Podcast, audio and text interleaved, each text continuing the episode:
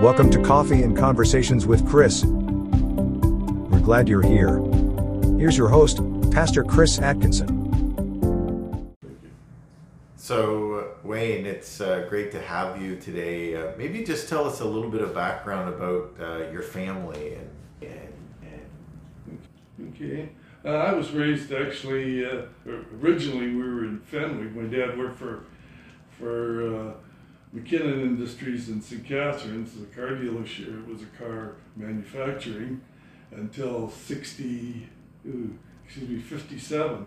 And they sold uh, the property down there and bought a dairy farm, and well, it was a farm in Beaton, and which he turned it into a dairy farm. And I'm thankful for that. That farming teaches you how to work, and without grumbling about it, it was just you you did things until the job got done. It didn't matter how much effort it took or how long the time it took. It was what the results were.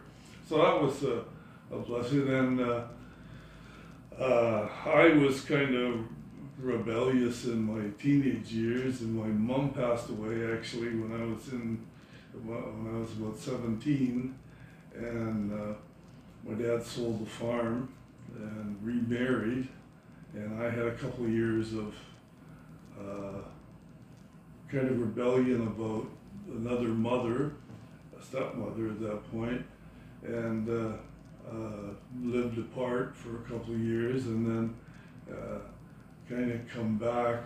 Uh, and we actually, after I became a Christian, and kind of mellowed out with my father, and and uh, um, I, was married at that time and went on our, our own little path. Lived in Barrie for a couple of years, uh, I guess maybe five years, and then uh, um, bought uh, property. I was originally I was thinking of buying a farm, uh, but I had a lot of questions in my mind and decided not to. It was too big of a, a step, and so we ended up buying an acre and a third out on the ninth of Vespra, and uh, I had a, it had a barn on it, and I at, the, at that time I had some pigs there. I had some cattle. Was dealing calves to to different uh, neighbors. Uh, did that uh, uh, two or three years, and then the, you, you come to the realization that you weren't really making any money. You were just turning your your uh, efforts and, and time into capital. Uh, but when you added up all the price of feed and everything, excuse me, you it wasn't that uh, profitable. And I, I was funny. I worked at a credit union in loans and mortgages, and then uh, I got involved in uh, the investment business uh, for a number of years with uh, uh, Investors Group, and and then actually I did that for about um, seven, eight years, and then I uh, uh, decided to leave and get into the, just the brokerage business with uh, uh Berkshire Securities, which uh, was a great follower of Warren Buffett out of the States, and we went, actually Ryan joined my oldest son,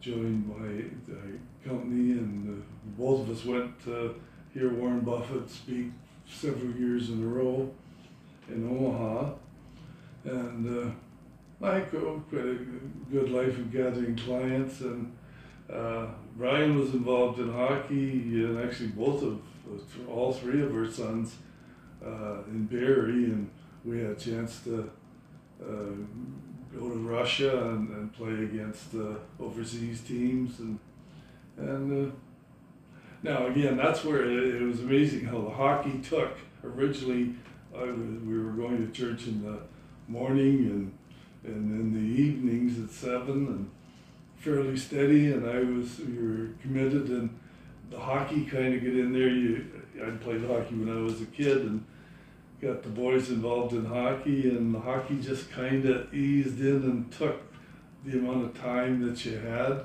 And it's amazing how much time you will commit to hockey and not give it a second thought just as what you do, and yet it, it uh, so of course it was on Sunday nights. We ended up with practices uh, on the Saturday and then Sunday nights in Lefroy.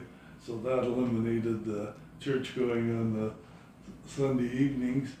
And uh, then the tournament, and every weekend Christmas became a tournament somewhere, and every time there was a holiday. And so pretty soon, church wasn't that you made a mental decision that uh, church wasn't important. It's just that there was always it was it was sometimes got into second place uh, from the hockey challenges, and uh, and it wasn't until the boys kind of all graduated from the hockey that you you realized and you look back and say, gee, I don't know how I could committed that much time to it, but. Uh, so you've had a number of different seasons in life, ups and downs, and and all kinds of different situations that you found yourself in.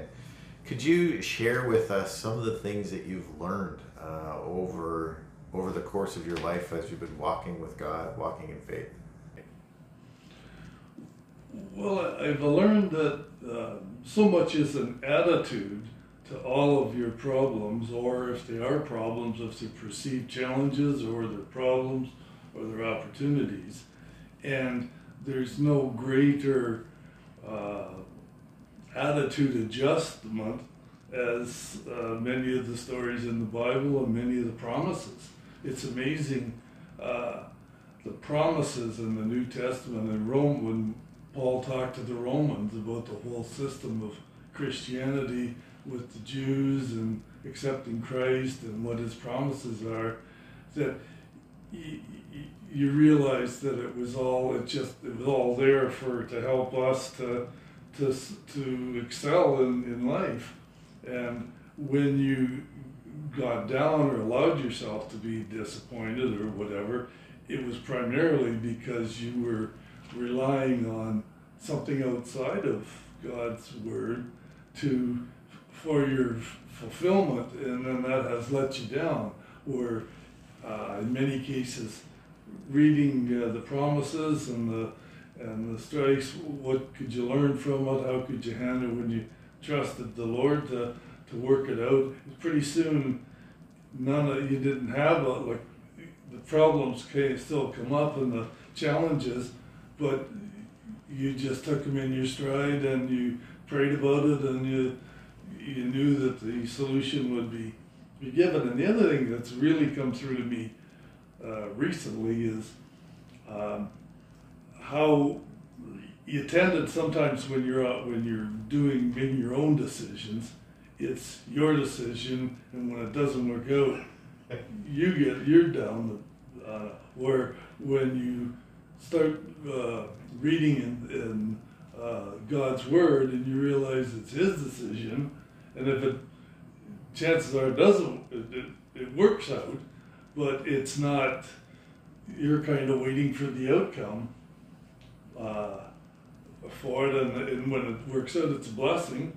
And if it doesn't work, you're you're just more challenged. Like, so it's uh, and and what I've really come to recently is that you know we all believe that, that Jesus is Lord and he, he died on the cross for our sins. So we believe that part of the Bible, but when you read another part of the Bible, it's the same Bible. It's, and it says that God cannot lie. So if you if you don't believe some of the promises and the blessings he's going to give you, then how can you believe that Jesus died on the cross for? Like he's not going to lie in, in this chapter and then expect to believe the truth in a latter chapter. So when you start to look at it from that way and some of the things that you just glide over. And uh, I, I, recently read a book by uh, Neil Anderson that was kind of telling you who you are when you accept Christ. That you're, and, and it's really the promises you're His friend, you're His joint heir. Uh, he, he's there to help guide you and, and lead you. And when we run into the difficulties, we haven't allowed ourselves to be led, or we've read over stuff and not chosen to believe it as actual truth. So it's it's a, it's always a challenge, but then that's all about. Amen. Amen. Amen. Uh, Wayne, I know that you're very passionate about uh, Christ returning and all of those things, and here we find ourselves living in the midst of this uh, coronavirus. What what are some of the things that you look forward to uh, when this coronavirus is over, and and how are you seeing that in the light of uh, who God is? Well, uh, this is, uh, I guess, each individual's. Personally, I, I think that this can be forerunner to end times. Who knows how stretched out it is or what the, but realistically, it, up until now, there's never been anything that that could uh, be an attack on the whole world. And everything, and, and it, it actually proves to us that really governments can't solve the problem. They, they, they really, well, it takes a year to identify the problem. And so you can't really just rely on that the government's going to look after us or, or see through where uh, this could go on a year. Uh, there's some people saying, well, there's going to be other pandemics after this one.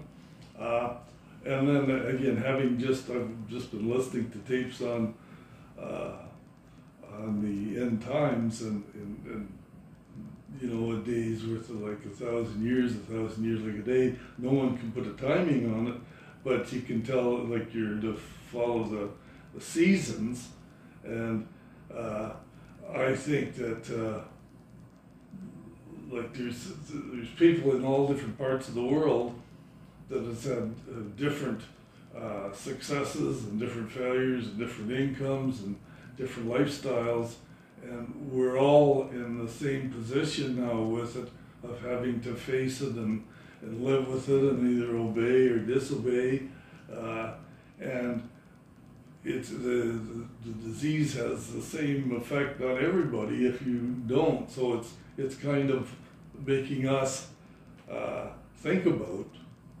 what our reaction's going to be, and uh, I hopefully it'll be solved fairly soon because we intend we want to go. We've been waiting to go to Florida, and you can't get out of Canada, so it's. Uh, but it, we haven't really been overly affected. I think it's been there's been positives, and a lot of times before this, we were in such a uh, habitual lifestyle of you had to stop at Tim Hortons every day for your coffee, or you couldn't survive, or you you, you were half the time going out just for the sake of going out. That it's made a lot of people think, well, you don't really need to do this or that uh, because you can't, and uh, a, lot, a lot of people have been able to save more money now than than uh, you had in the past, and you're you can only kind of visit the family people within the, the crowd, so you're there's more family. Uh, so it's it's like anything, it's got its goods. That's right. That's right. There's good points and, and bad points. Yes. Yeah. Well, Wayne, it's been great having uh, you here with us today and getting to know you a little bit better. And it's just amazing to hear what God has done. Uh, through your life. Is there any one last thing or sort of one last thing that you'd like to share?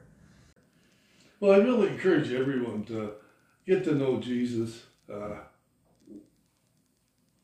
the, the blessings he, he gives and the confidence that he gives that there's someone beyond yourself or anything you don't understand to, to go to. And I, you, our, our biggest failing is our uh, uh, are wanting to be so independent.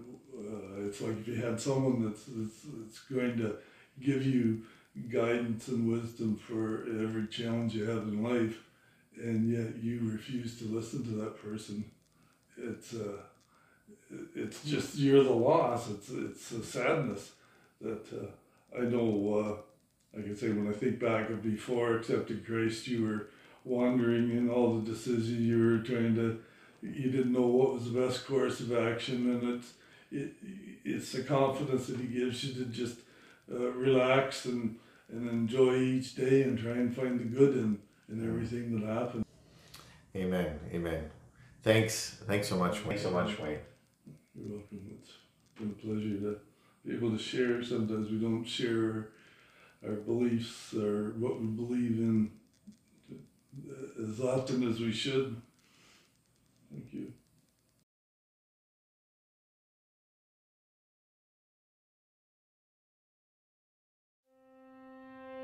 We hope you've enjoyed Coffee and Conversations with Chris. If you'd like to support this program, please visit pinewoodschapel.com/give. See you next time.